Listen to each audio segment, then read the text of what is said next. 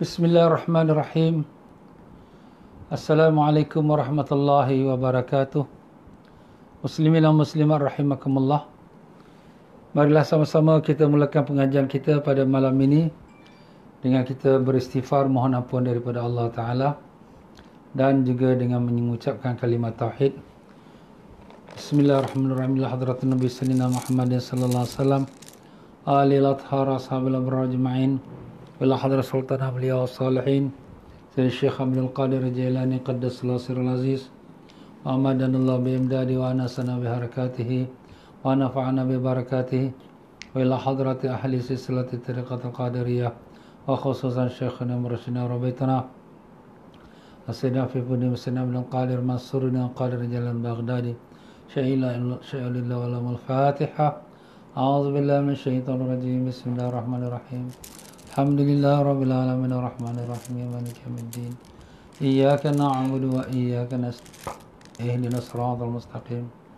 صراط الذين أنعمت عليهم غير المغضوب عليهم ولا الضالين. آمين. فقلت استغفروا ربكم إنه كان غفارا. أستغفر الله أستغفر الله. أستغفر الله أستغفر الله أستغفر الله أستغفر الله أستغفر الله أستغفر الله أستغفر الله أستغفر الله أستغفر الله أستغفر الله أستغفر الله أستغفر الله أستغفر الله أستغفر الله أستغفر الله أستغفر الله أستغفر الله أستغفر الله أستغفر الله أستغفر الله أستغفر الله. الذي لا إله إلا هو الحي القيوم أتوب إليه. قال النبي صلى الله عليه وسلم جدد إيمانكم بقول لا إله إلا الله لا إله إلا الله.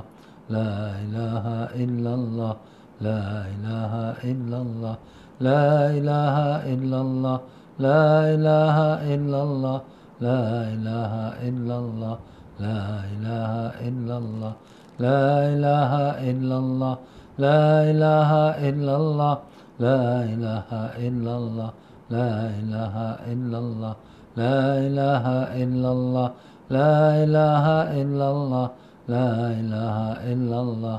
لا إله إلا الله. لا إله إلا الله. لا إله إلا الله. لا إله إلا الله. لا إله إلا الله. لا إله إلا الله. لا إله إلا الله محمد رسول الله صلى الله عليه وسلم. من قال بقلبي الله وناصره معينه الدارين هو الله. فاغفر لنا يا الله.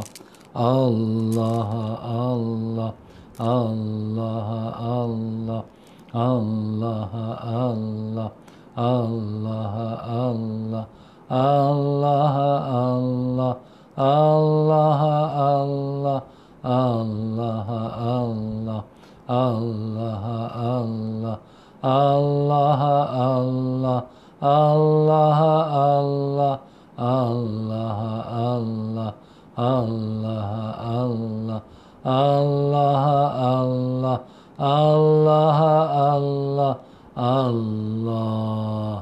لا إله إلا الله محمد رسول الله صلى الله عليه وسلم. بسم الله الرحمن الرحيم الحمد لله رب العالمين اللهم صل وسلم على سيدنا محمد وعلى آله وسلم. اللهم افتح علينا وعلى ذريتنا فتوح العارفين. اللهم علمنا ما ينفعنا وانفعنا بما علمتنا وزدنا علما. اللهم يا معلم إبراهيم علمنا يا مفهم سليمان فهمنا. سبحانك لا علم لنا إلا ما علمتنا إنك أنت العليم الحكيم. إلهنا أعنا على ذكرك وشكرك وحسن عبادتك.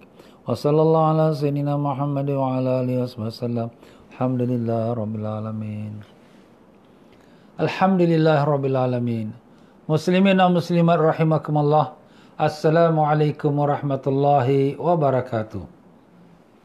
Alhamdulillah syukur kita kepada Allah Taala dengan limpah kurnia taufik hidayatnya telah diperkenankan kita untuk sama-sama dalam mengikuti pengajian kitab Al-Hikam pada malam Khamis, malam Jumaat seperti yang biasa kita adakan di Masjid Istighfar.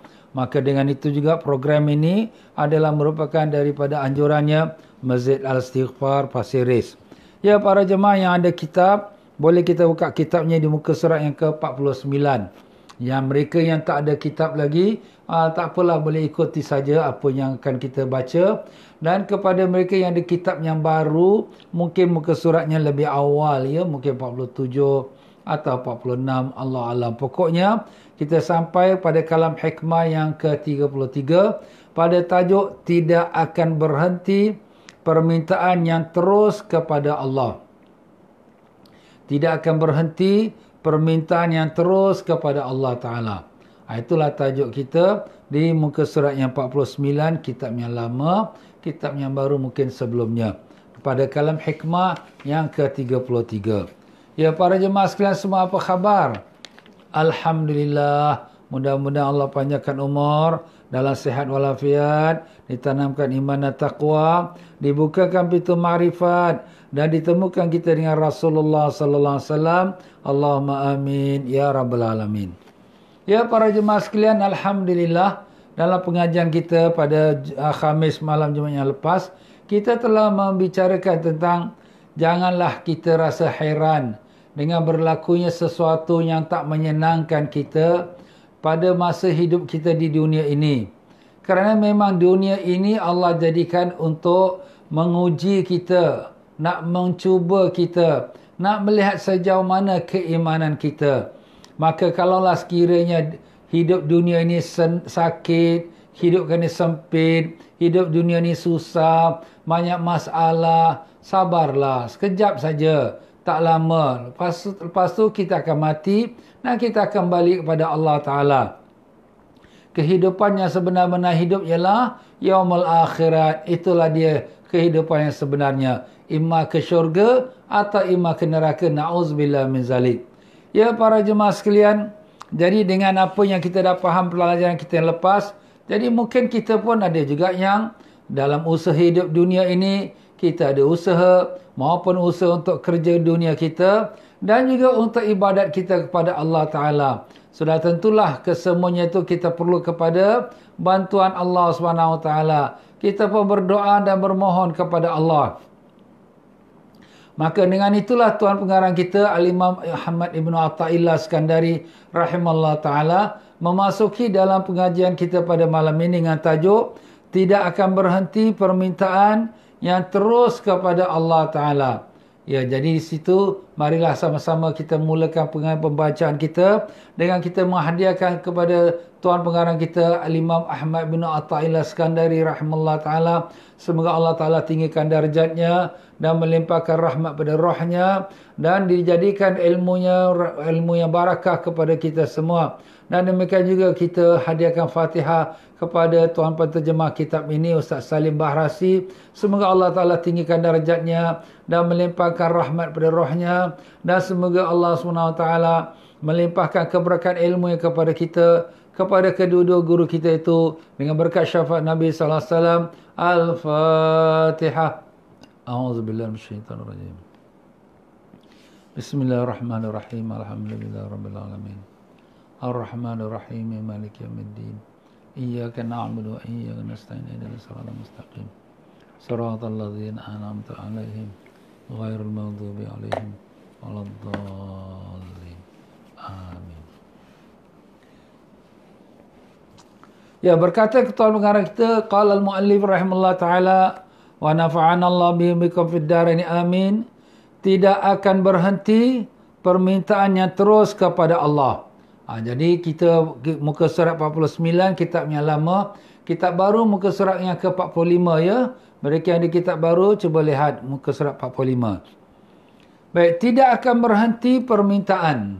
Makna permintaan kita, doa kita terus terus terus sampai kepada siapa? Sampai kepada Allah.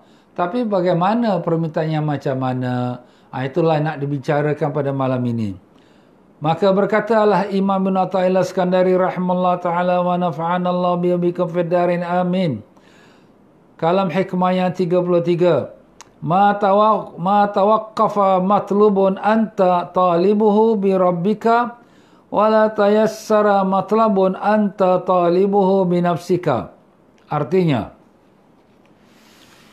tidak akan berhenti tidak akan terhenti suatu permintaan yang semata-mata engkau minta engkau sandarkan kepada kurniaan kekuasaan Allah SWT Tuhanmu dan tidak mudah tercapai permintaan pengharapan yang kau sandarkan kepada kekuatan dan daya upaya serta kepandaian dirimu sendiri. Ha, jadi di sini ada dua rangkapan ya dalam arti kata yang lain ada dua kalimat ataupun kalam hikmah. Yang pertama ialah ma tawaqqafa matlabun anta talibuhu bi rabbika. Artinya tidak akan terhenti suatu permintaan. Permintaan yang semata-mata engkau minta, engkau sandarkan kepada kurnian kekuasaan Allah Ta'ala. Ha, jadi kita dalam berusaha kehidupan dunia kita ini, kita kena ingat, kita sebagai orang beriman, yang kita beriman bahawa tidak akan berlaku sesuatu melainkan dengan izin Allah. Ha, maka dengan itu apapun kita yang lakukan, hendaklah kita punya persiapan hati rohani kita. Pertama sekali, pegangan kita kepada Allah Ta'ala. Ha, itu yang pegangan kita. Minta bantuan daripada Allah Ta'ala. Maupun kerja dunia, maupun kerja akhirat. Kerja dunia memanglah kita punya pekerjaan kita, perniagaan kita, usahaan kita, segala-galanya. Apa pun kita nak buat, perancangan kita, kita menyandarkan segala-galanya kepada Allah. Bismillahi tawakkaltu ala Allah. Dengan nama Allah, aku menyerah diri kepadanya. Habis tak usaha ke? Tak bekerja? Eh, bukan. Usaha, bekerja. Tetapi sandaran kita, kejayaan kita, kemenangan kita, kelulusan kita, apa yang kita hajat tu dapat ke tidak, itu kita sandarkan kepada Allah Ta'ala. Ha, itulah dia tuan-tuan. Minta bantuan daripada Allah Ta'ala. Ya Allah, aku nak keluar pergi kerja ni. Ya Allah, aku nak buat projek ni. Ya Allah, aku nak buat bisnes ni. Ya Allah, aku serahkan diriku pada engkau. Ya Allah, engkau lah saja yang sebaik-baik penolong. Engkau lah saja yang sebaik-baik untuk menjayakan apa yang aku hajatkan ini. Dan kita serahkan dengan sebulat hati kita pada Allah. Ha, begitulah dia tuan-tuan dan puan-puan. Kenapa? Dah sudah tentunya makhluk ini semua milik Allah. Dunia ini semua milik Allah. Bumi ini milik Allah. Sekalian kekayaan milik Allah.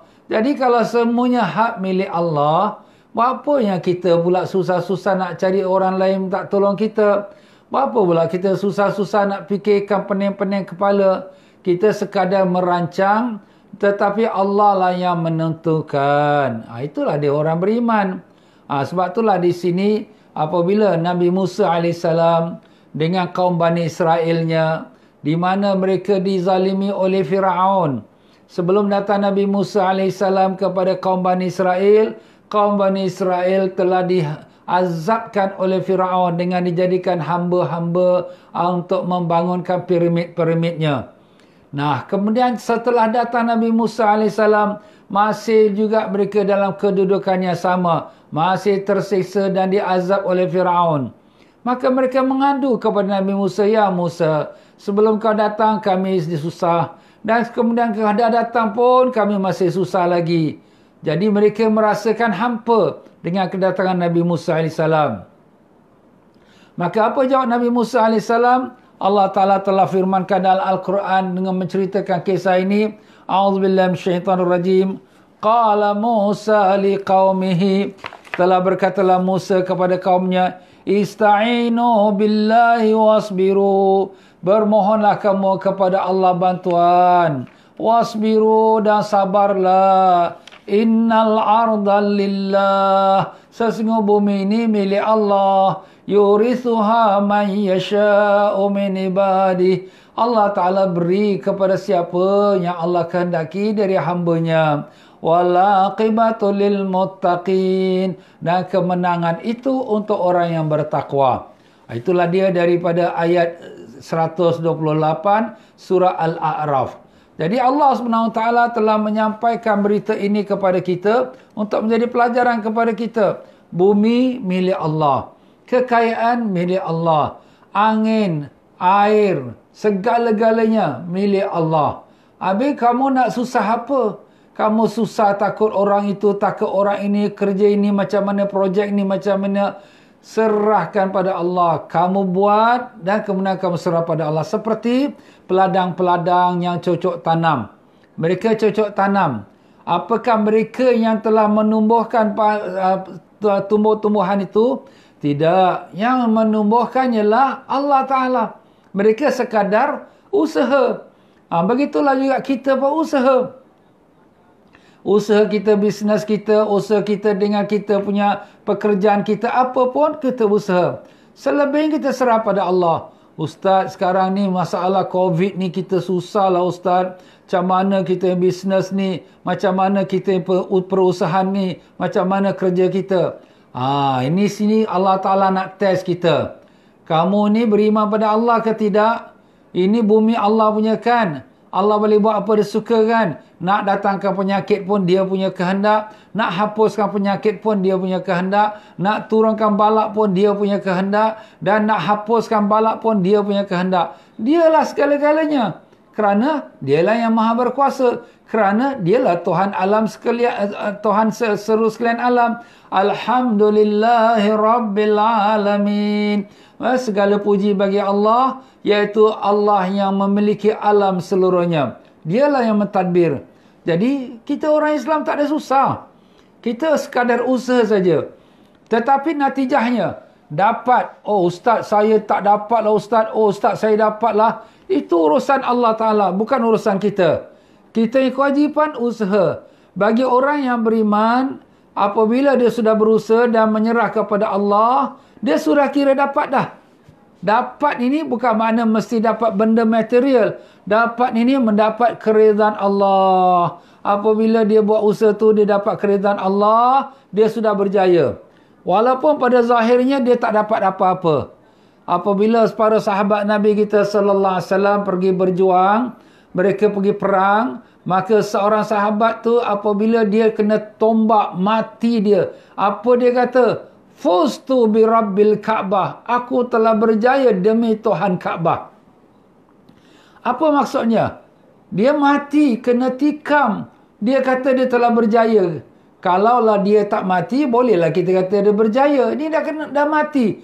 Nah, berjayanya apa? Berjaya kerana mendapat keredaan Allah. Berjaya kerana mendapat syahid. Berjaya kerana itulah tujuan dia. Tujuan dia para sahabat ialah mendapat keredaan Allah. Apa pun natijah, baik yang buruk ataupun yang baik, itu perkara kedua. Tapi pokoknya Allah rida. Alhamdulillah. Itulah dia tuan-tuan dan puan-puan. Subhanallah tuan-tuan. Jadi kita bekerja, kita berniaga. Ustaz, dulu saya untung sekian-sekian banyak, sekarang dah merosot. Alhamdulillah, awak sudah dapat keuntungan kerana mendapat keridhaan Allah. Awak reda dengan apa yang Allah Ta'ala takdirkan COVID-19 ni. Awak reda, awak tak ada merungut, tak ada marah. Dan awak syukur kepada Allah. Itulah dia kemenangan. Subhanallah. Ha, nampak tuan-tuan? Bukan kemenangan dengan sebenar-benar material, tidak. Orang-orang yang tak beriman, mereka menganggap mereka berjaya bila dapat kematerialnya. Bila berjaya, mereka mendapat keuntungannya. Berjaya bila mendapat apa yang mereka kendaki. Itu orang tak beriman. Bagi mereka, kalau tak dapat apa yang mereka nak, mereka dah kira gagal. Mereka dah kira mereka dah tak boleh lagi guna, tak berguna lagi. Mereka dah frust. Mereka fed up. Ah, itu orang yang tak beriman. Bagi kita beriman, tidak macam tu. Sebab kita ada apa? Kita ada Allah dan kita ada tujuan. Tujuan kita dalam ibad dalam hidup ini ialah kerana Allah. Inna salati wa nusuki wa mahyaya wa mamati lillahi rabbil alamin. Sesungguhnya salat aku, ibadat aku, hidup aku, mati aku kerana Allah. Ha, kerana Allah. Hidup mati kita kerana Allah. Alhamdulillah. Ha, sebab tu di sini kita jangan bimbang lah ya. Kita hanya wajib berusaha saja. Tapi kita serah kepada Allah. Sebab itulah Allah Ta'ala mengatakan, وَمَنْ يَتَوَكَّلْ عَلَى اللَّهِ فَهُوَ حَسْبُ Siapa yang menyerah diri kepada Allah, maka itu sudah mencukupi bagi dia. Dah cukup dah. Kenapa? Sebab yang kita nak menyerah diri kepada yang maha kaya, yang maha kuat, yang maha bijaksana, yang maha berkuasa. Siapa dia? Allah. Kita ada kawan. Oi, kawan aku ni power tau. Dia ada power, dia menteri tau. Eh, kawan aku ni kaya tau. Dia boleh fund kita, boleh bantu kita, projek kita. Itu kawan kau berapa banyak dia ada. Satu dunia tak ada. Setengah dunia tak ada. Yang memiliki alam seluruhnya siapa dia? Allah dialah yang maha kaya, maha berkuasa segala subhanallah tuan-tuan.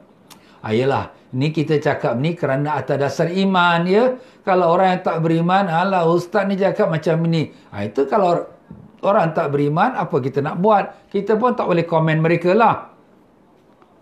Ha, jadi alamat orang yang di mana mereka tu menyerah kepada Allah Ta'ala, yang mereka usaha, tapi bukan tak, tak ada usaha.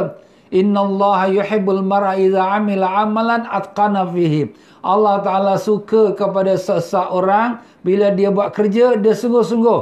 Ha, bukan kita kata tawakal batu kita buat tak kisah. Eh bukan, itu bukan cara orang beriman.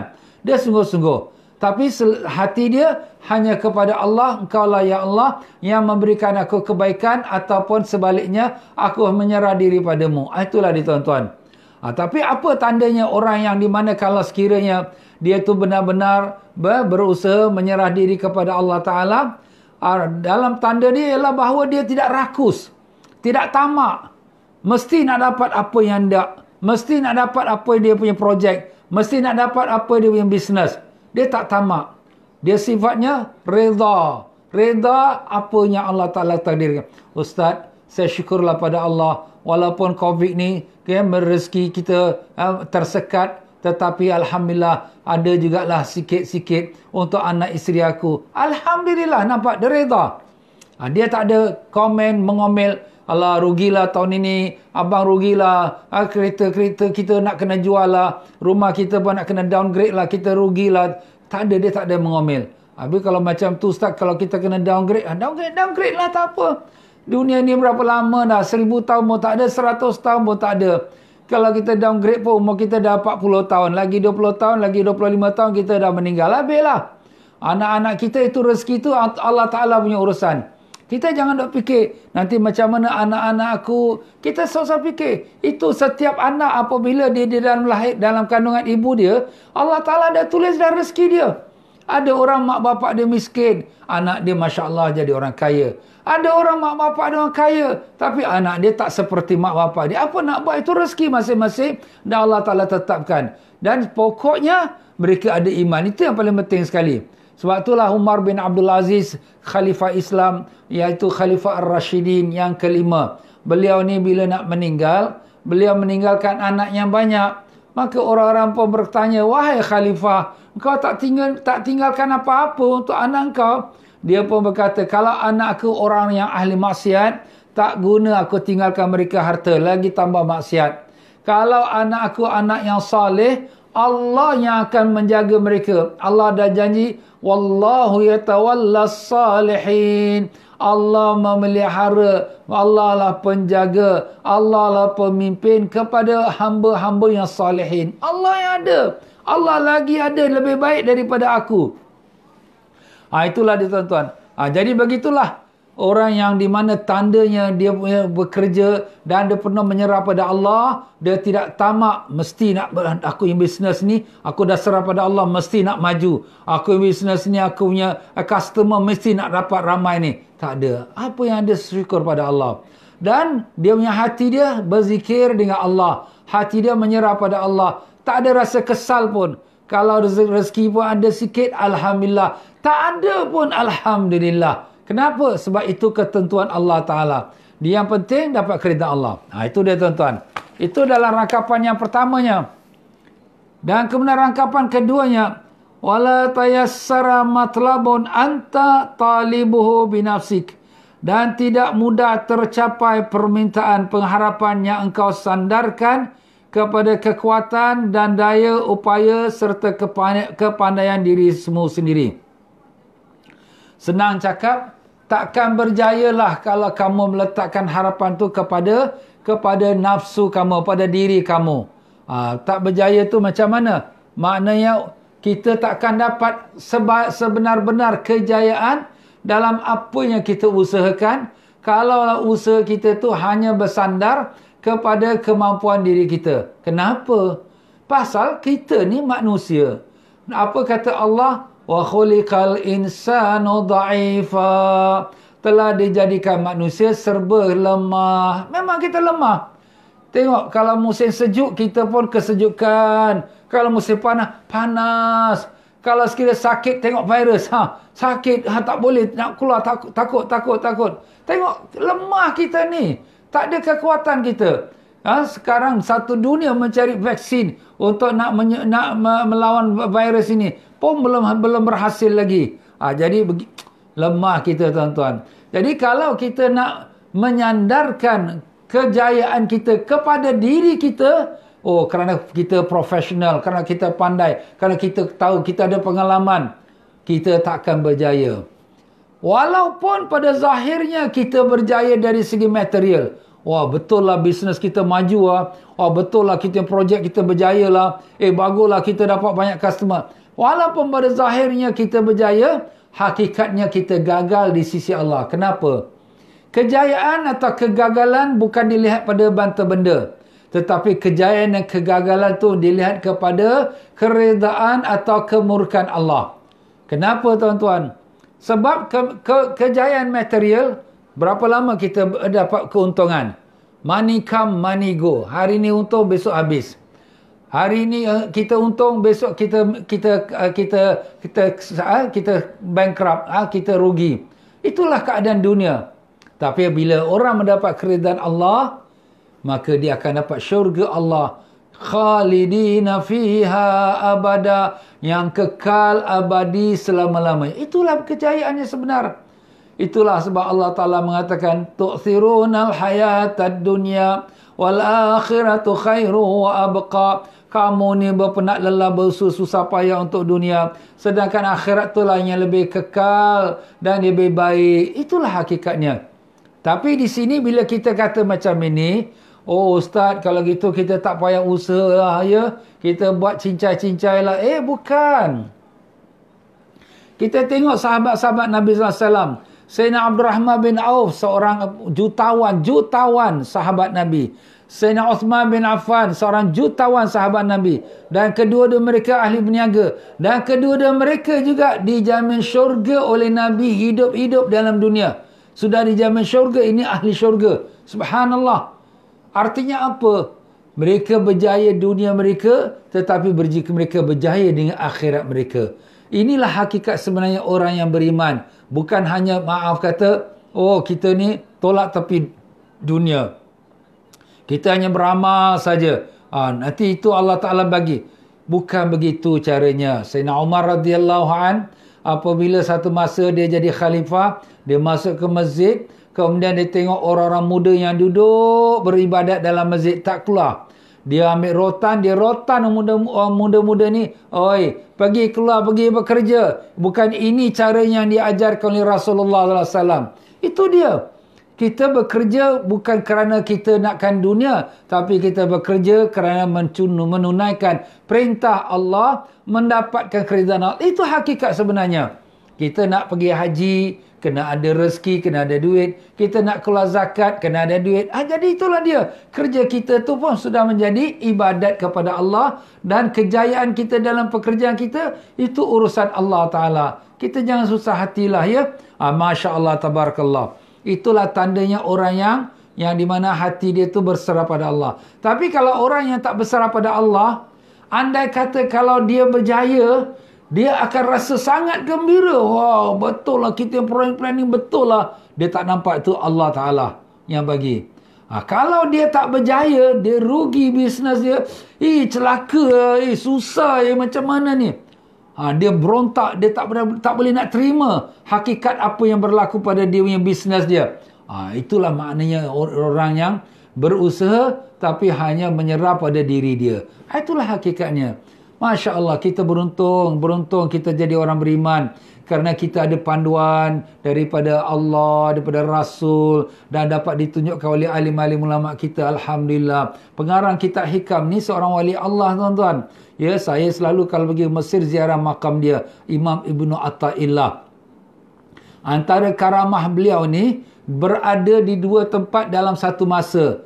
Di mana dia eh murid-murid dia yang pergi haji kemudian balik pada haji berceritalah pada kawan-kawan dia eh tuan guru sama-sama kita dekat Arafah sama-sama kita di uh, di Mekah. Eh, murid-murid dia kata yang ada kat kampung A tuan guru tak ke mana lah tuan guru ada kat si kampung ni lah. Dia tak pergi mana pun tak pergi haji pun.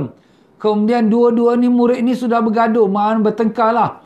Ha, tetapi bila dibawa kepada ke, kepada gurunya gurunya kata kekasih Allah sesiapa yang Allah kehendaki dia boleh berada di mana-mana dalam satu masa. Memang itu hakikatnya.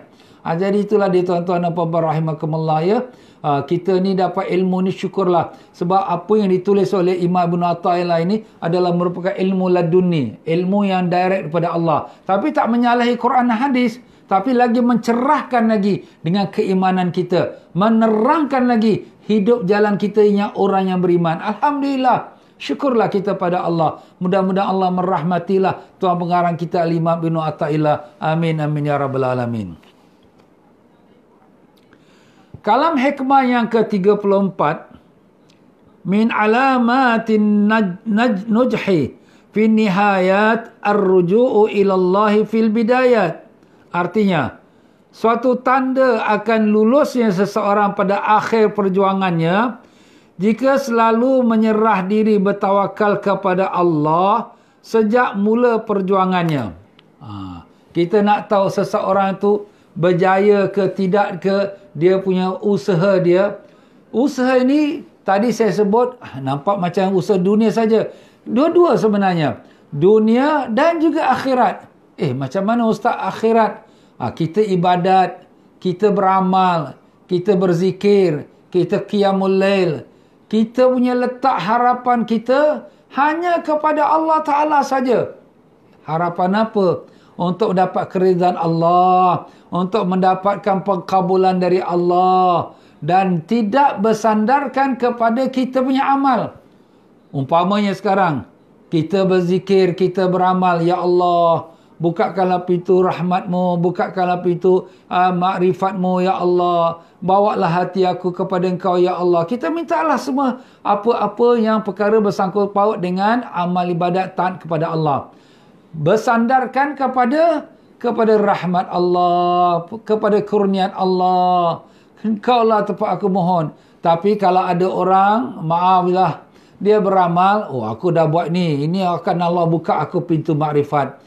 Oh aku dah zikir ni, ini akan Allah Taala bagi aku cahaya iman. Oh aku dah buat zik, aku dah buat puasa ini, nanti akan Allah Taala bagi aku khusyuk. Jadi dia punya sandaran dia kepada amalan dia. Jadi dengan sandaran amalan dia sebenarnya dia akan mendapatkan kerugian. Dia tak akan dapatkan keridhaan Allah kenapa? Kerana dia menyandarkan ke, ke, ke natijah itu kepada diri sendiri. Macam tu juga kita beramal. Ah, ni aku dah baca ayat ini, surah waqiah ni, nanti murah rezeki aku. Ah, aku dah baca selawat ini, nanti sembuh sakit aku. Ah, ni aku dah beramal zikir ni, nanti akan Allah Ta'ala pelihara aku. Kita ingat, apa pun yang kita amal, kita cuma mengambil keberkahannya saja. Yang memurahkan rezeki kita, yang menyembuhkan sakit kita, yang memberikan hajat kita, Bukan amalan itu. Tapi yang memberi ialah Allah. Jangan kita kata, eh aku dah beramal ni, ni, ni, ni ayat ini bagus ni murah rezeki. Kenapa ni tak murah-murah lagi rezeki ni? Ha, nampak? Sebab apa? Sebab dia bersandar kepada amalan diri dia. Amalan kita buat. Bukan kata ustaz kalau gitu jangan beramal. Eh tidak, amal kita buat. Kita baca Quran, kita baca zikir. Ini zikir bagus, ini kita selawat bagus. Bagus kita amal. Tapi seluruhnya kesimpulannya kita punya harapan kita, penyandaran kita, penyerahan diri kita ialah kepada Allah, bukan kepada amal kita. Benda ni halus tuan-tuan ya. Kadang-kadang kita tak perasan. Kita kata kita buat ibadat, kita bukan buat dosa Ustaz. Tetapi dalam masa buat ibadat pun, penyandaran kita, penyerahan kita, pengharapan kita kepada amal kita. Kalau kamu berharap kepada amal kamu, maka percayalah kamu akan hampa dengan harapan kamu. Tapi kalau kamu harapkan daripada Allah, dialah yang akan menunaikan harapan kamu. Dialah yang akan menyampaikan hajat kamu. Nah itulah sebenarnya tuan-tuan dan puan-puan ya. Allahumma ya Allah, bukakanlah mata hati kami untuk melihat kebesaran keagunganmu ya Allah. Jadikanlah hati kami sentiasa meletakkan penyadaran kami pada Engkau. Kami tahu Engkau lah Tuhan kami. Engkau lah yang maha berkuasa. Engkau lah yang menentukan segala-galanya. Segala yang baik atau yang buruk tidak akan berlaku melainkan dengan kehendak dan takdirmu ya Allah.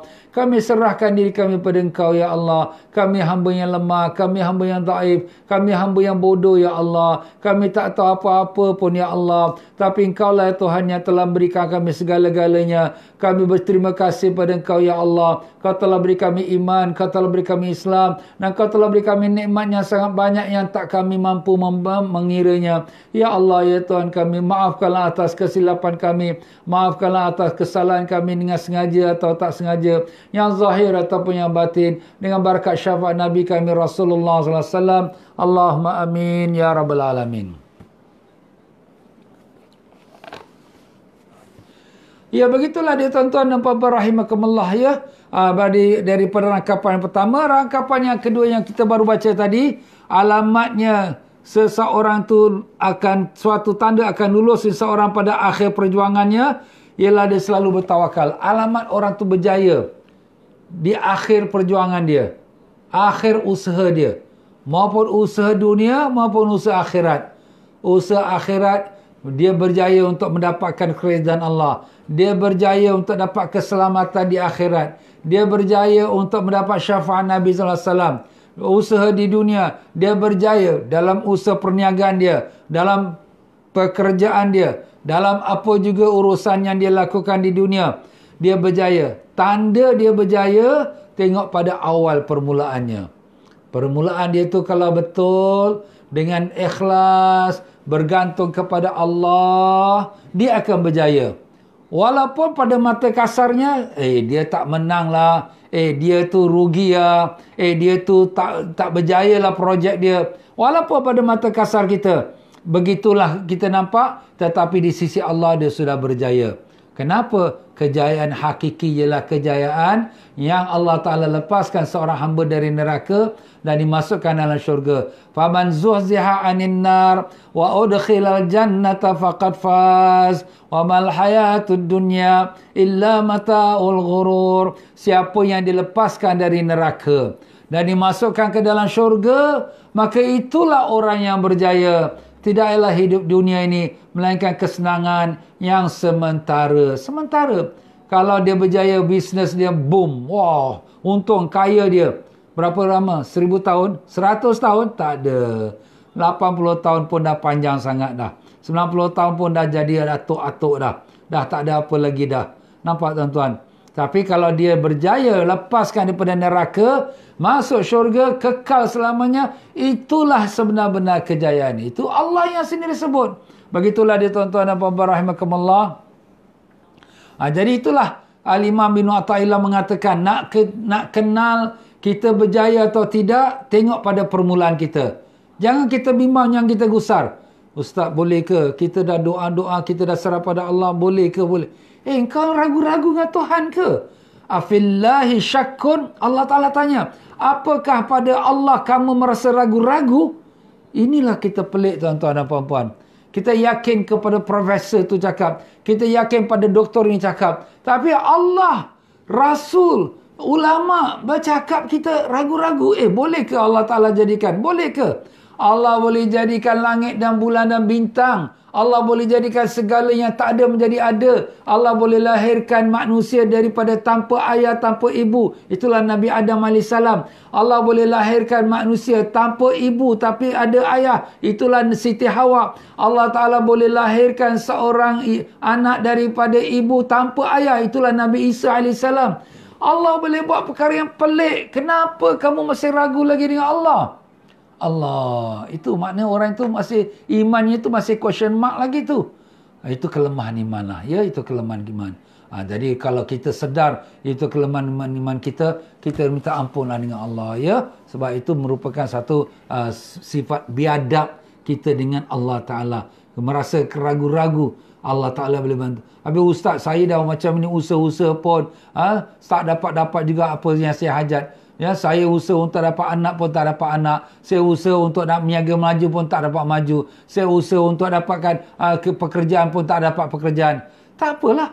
Kamu usaha yang menentukan Allah. Allah Ta'ala kau nak bagi, kamu dapat. InsyaAllah. Tapi pastinya kalau kamu dah menyerah pada Allah, kamu sudah dapat di sisi Allah apa yang yang Allah Ta'ala janjikan. Cuma dari segi zahir saja kamu tak mendapatkannya. Itu saja. Hakikatnya kamu sudah berjaya dengan di sisi Allah Ta'ala.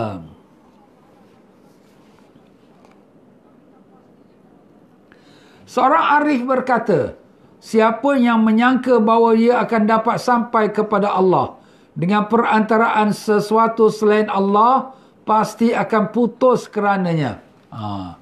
Siapa yang sangka dia akan sampai kepada Allah, sampai pada makrifat pada Allah dengan sesuatu selain daripada Allah. Apa maksud sesuatu selain pada Allah? Dia beramal.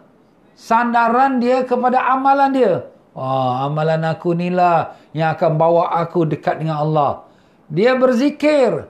Oh, dan dia punya sandaran daripada zikir. Zikir inilah akan angkatkan darjah aku di sisi Allah. Nampak tuan-tuan?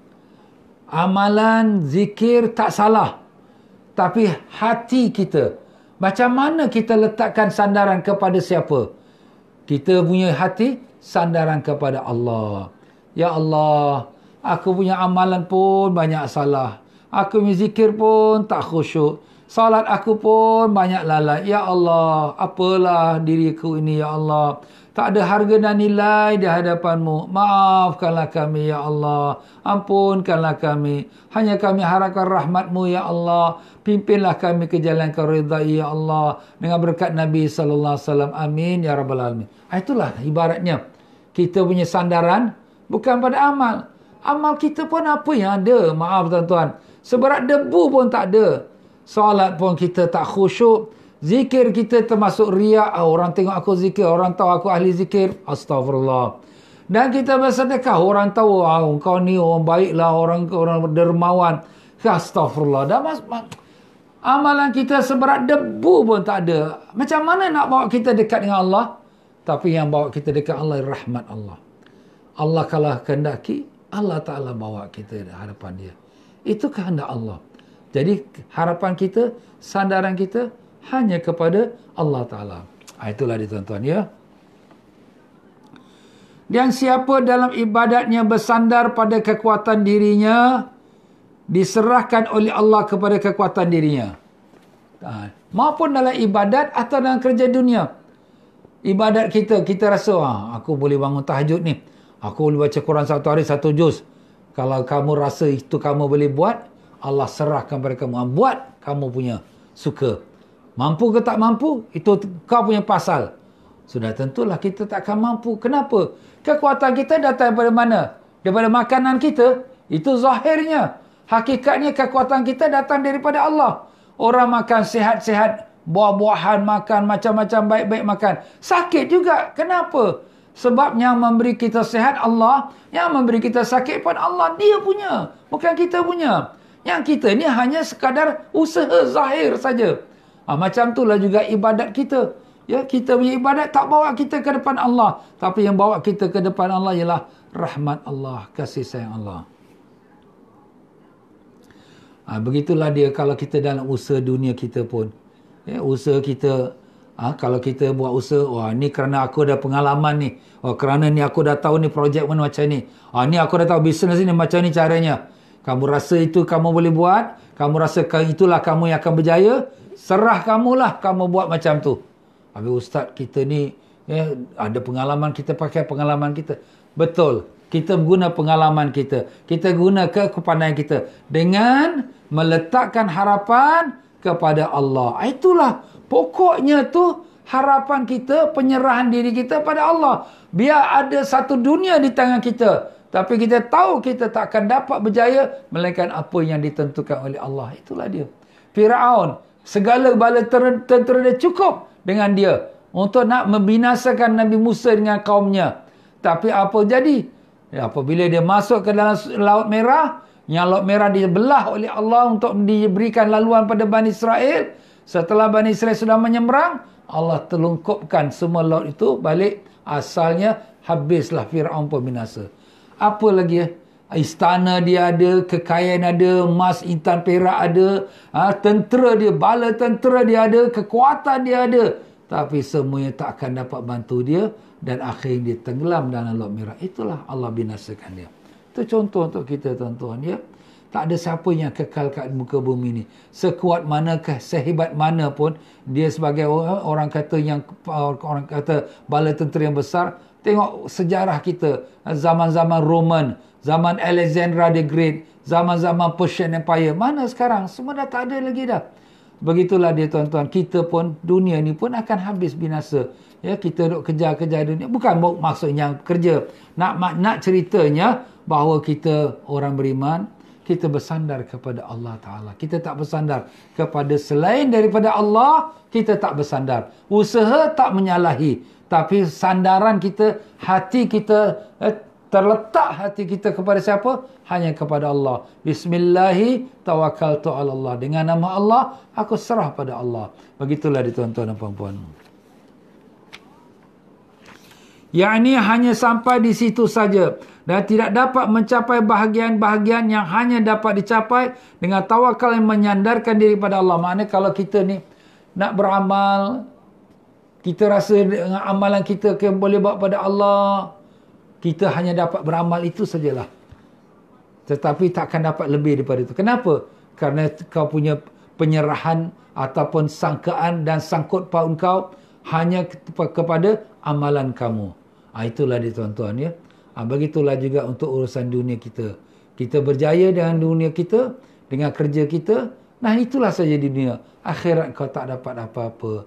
Ha, sebab itulah Allah Ta'ala sebutkan.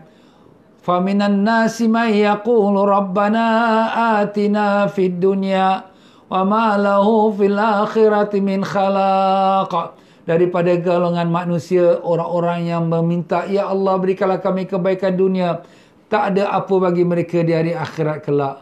Wa minhum man yaqulu rabbana atina fid dunya hasanah wa fil akhirati hasanah wa qina adzabannar. dan di antara mereka manusia yang meminta pada Allah ya Tuhan berikanlah kebaikan dunia dan berikanlah kami kebaikan akhirat dan lepaskanlah kami dari seksa neraka nampak beza yang pertama hanya minta dunia yang kedua, minta dunia dan akhirat dan lepas pada neraka. Minta tu pada siapa? Meletakkan harapan tu kepada Allah Ta'ala.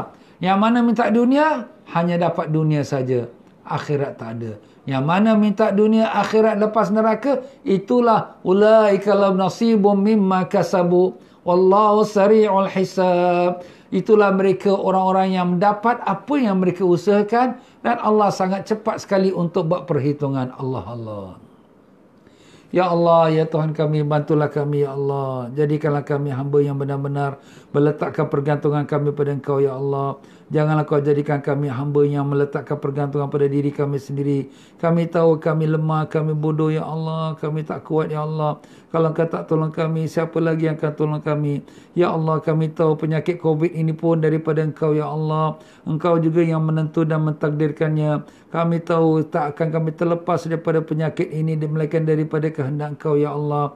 Kami tak tak tak mampu untuk menghapuskan penyakit ini ya Allah. Kami menyerahkan diri kami pada engkau ya Allah. Tolonglah kami, Ya Allah. Bantulah kami. Kami mohon pada sekalian kebaikan yang ada dalam penyakit COVID ini, Ya Allah. Dan kebaikan yang diutuskan untuknya. Dan kebaikan yang akan berada selepasnya. Dan kami mohon lindung denganmu, Ya Allah. Daripada sekalian kejahatan yang dalam COVID ini, Ya Allah. Dan kejahatan yang diutuskan untuknya. Dan kejahatan yang ada selepasnya. Ya Allah, Ya Tuhan kami. Kau pimpinlah kami ke jalan yang kau Ya Allah. Janganlah kau jadikan kami seperti manusia yang dibodoh-bodohkan nafsu dan syaitan ya Allah. Kami tahu kami tak pandai, kami tahu kami bodoh ya Allah. Kalau engkau tak pimpin kami, siapa lagi yang akan pimpin kami ya Allah? Kami tak ada Tuhan melainkan engkau, lah Tuhan kami ya Allah. Ya Allah, kami rida dengan takdirmu. Kami syukur dengan nikmatmu ya Allah. Dan jadikanlah kami sabar dengan ujianmu ya Allah. Bukakanlah pintu ma'rifatmu pada kami ya Allah. Tanamkanlah iman dan taqwa dalam hati kami ya Allah. Ya Allah, keluarkanlah penyakit COVID ini daripada negara kami dan semua negara-negara jiran kami dan semua negara-negara manusia seluruhnya ya Allah. Ya Allah, ya Tuhan kami, mudahkanlah kami dapat beribadat sempurna dalam rumah-rumahmu ya Allah. Dan mudahkanlah mereka yang nak menunaikan ibadat haji dan umrah ke tanah suci-Mu ya Rahman. Ya Allah, daripada Engkau kami datang kepada engkau kami kembali. Anda kata kalau saat kami kembali padamu sudah tiba, izinkanlah kami untuk mengucap kalimah La ilaha illallah Muhammadur Rasulullah sallallahu alaihi wasallam. Matikanlah kami dalam iman, matikanlah kami dalam Islam, matikanlah kami dalam husnul khatimah dalam keadaan yang kau meridai kami ya Allah. Ya Allah, Ya Tuhan kami, apabila kau masukkan kami dalam lubang kubur kami, Ya Allah, luaskanlah kubur kami seluas mata memandang. Masukkanlah bawah syurga dalam kubur kami, Ya Allah. Janganlah kau siksa kami dalam kubur kami, Ya Allah. Janganlah kau lepaskan ular-ular yang berbisa dalam kubur kami, Ya Allah. Kami tahu amalan kami tak dapat selamatkan kami dari azab kubur, Ya Allah. Yang hanya dapat selamatkan kami ialah rahmatmu, Ya Allah rahmatmu yang kau telah mengatakan rahmat kau meliputi segenap sesuatu. Kami mengharapkan rahmat dan belas kasihanmu ya Allah. Kerana kami tahu kalau Tuhan arhamur rahimin. Tuhan yang maha belas kasihan dan kasih sayang. Kami mohon ya Allah ampunilah kami ya Allah. Ampunilah ibu bapa kami, datuk nenek kami, guru-guru kami, adik-beradik kami, anak cucu kami dan sekalian mereka yang berjasa pada kami dan sekalian mereka yang mengikuti pengajian kami pada malam ini dan sekalian muslimin dan muslimat yang hidup dan yang mati ya Allah. Ya Allah ya Tuhan kami, kau bangkitkanlah kami yaumul qiyamah bersama-sama para nabi dan siddiqin, syuhada dan salihin di bawah panji nabi kami Rasulullah sallallahu alaihi wasallam dan izinkanlah kami dapat minum air telaga Kausar dari tangan nabi ya Allah. Izinkanlah kami dapat cium cium tangan Nabi kami, Ya Allah. Izinkanlah kami dapat menatap wajah Nabi kami, Ya Allah. Kami rindu Nabi kami, kami sayang Nabi kami, Ya Allah. Nabi kami telah banyak berjasa pada kami. Kami tak mampu membalas jasa Nabi kami, Ya Allah. Ya Allah, Ya Tuhan kami izinkanlah kami dapat menatap wajah Nabi kami. Walau sekelip mata dalam hidup ini sebelum mati kami, Ya Allah. Ya Allah, selamatkanlah kami menyeberang jambatan siratul mustaqim. Selamatkanlah kami dari azab neraka-Mu, Ya Allah. Kami tahu kami tak layak untuk syurga-Mu. Tapi kami juga tak mampu menanggung azab neraka-Mu, Ya Allah. Ya Allah dengan berkat Nabi kami Rasulullah SAW Terimalah pengajian kami pada malam ini Ya Allah. Maafkanlah kesilapan kami dalam pengajian ini Ya Allah. Ya Allah terimalah Jadikanlah di pengajian ilmu yang manfaat Dapat memasukkan dalam hati kami Dapat kami amalkan hidup kami Ya Allah. Rabbana atina fid dunia hasanah Fil akhirati hasanah Qina azab benar Ya Allah sembuhkanlah penyakit-penyakit kami Dan penyakit semua hadirin dan hadirat Dan mereka yang memohon doa daripada kami. Wa sallallahu ala sayyidina Muhammad wa ala alihi wasallam. Subhana rabbika rabbil izzati amma yasifun. Wassalamun ala mursalin. Walhamdulillahi rabbil alamin. Baiklah tuan-tuan dan puan-puan sampai situ saja kita berhenti pada kalam hikmah yang ke-35 wallahu alam Ya tuan-tuan dan puan-puan rahimakumullah insya-Allah masjid uh, masjid-masjid Singapura dah mula dibuka eh, untuk salat Jumaat dan juga salat lima waktu. Tapi dengan jumlah yang terhad terbatas sabarlah ya. insya-Allah mudah-mudahan apabila keadaan bertambah baik akan dibuka sepenuhnya seperti biasa. Amin amin ya rabbal alamin. Dan buat sementara ini masjid-masjid kita pun dah lebih daripada dua bulan tidak ada jemaah dan juga tabungnya tak terisi. Tuan-tuan dan puan-puan malam malam ni pengajian kita adalah merupakan daripada salah satu aktiviti Masjid Istighfar di Pasir Ris. Maka bermurah hatilah kita untuk berderma kepada tabung masjid melalui nombor-nombor akaun yang ada diletakkan di depan skrin ini insya-Allah ya. Jadi tuan-tuan dan puan-puan dengan itu mudah-mudahan menjadi amal jariah kita di sisi Allah. Dengan itu saya pun mengundurkan diri. Mohon maaf banyak-banyak kalau dalam penyampaian saya ada salah silap. Yang mana baik itu semua datang daripada Allah. Yang mana tak baik ataupun yang silap yang salah adalah kelemahan saya, kebodohan saya, kebebalan saya. Maaf banyak-banyak. Maka dengan itu sama-sama kita baca istighfar. Astaghfirullahalazim. Astaghfirullahalazim. Astaghfirullahalazim. Subhanakallahumma bihamdika asyhadu an la ilaha illa anta astaghfiruka wa atubu ilaik. Wabillahi taufiq wal hidayah. Assalamualaikum warahmatullahi wabarakatuh.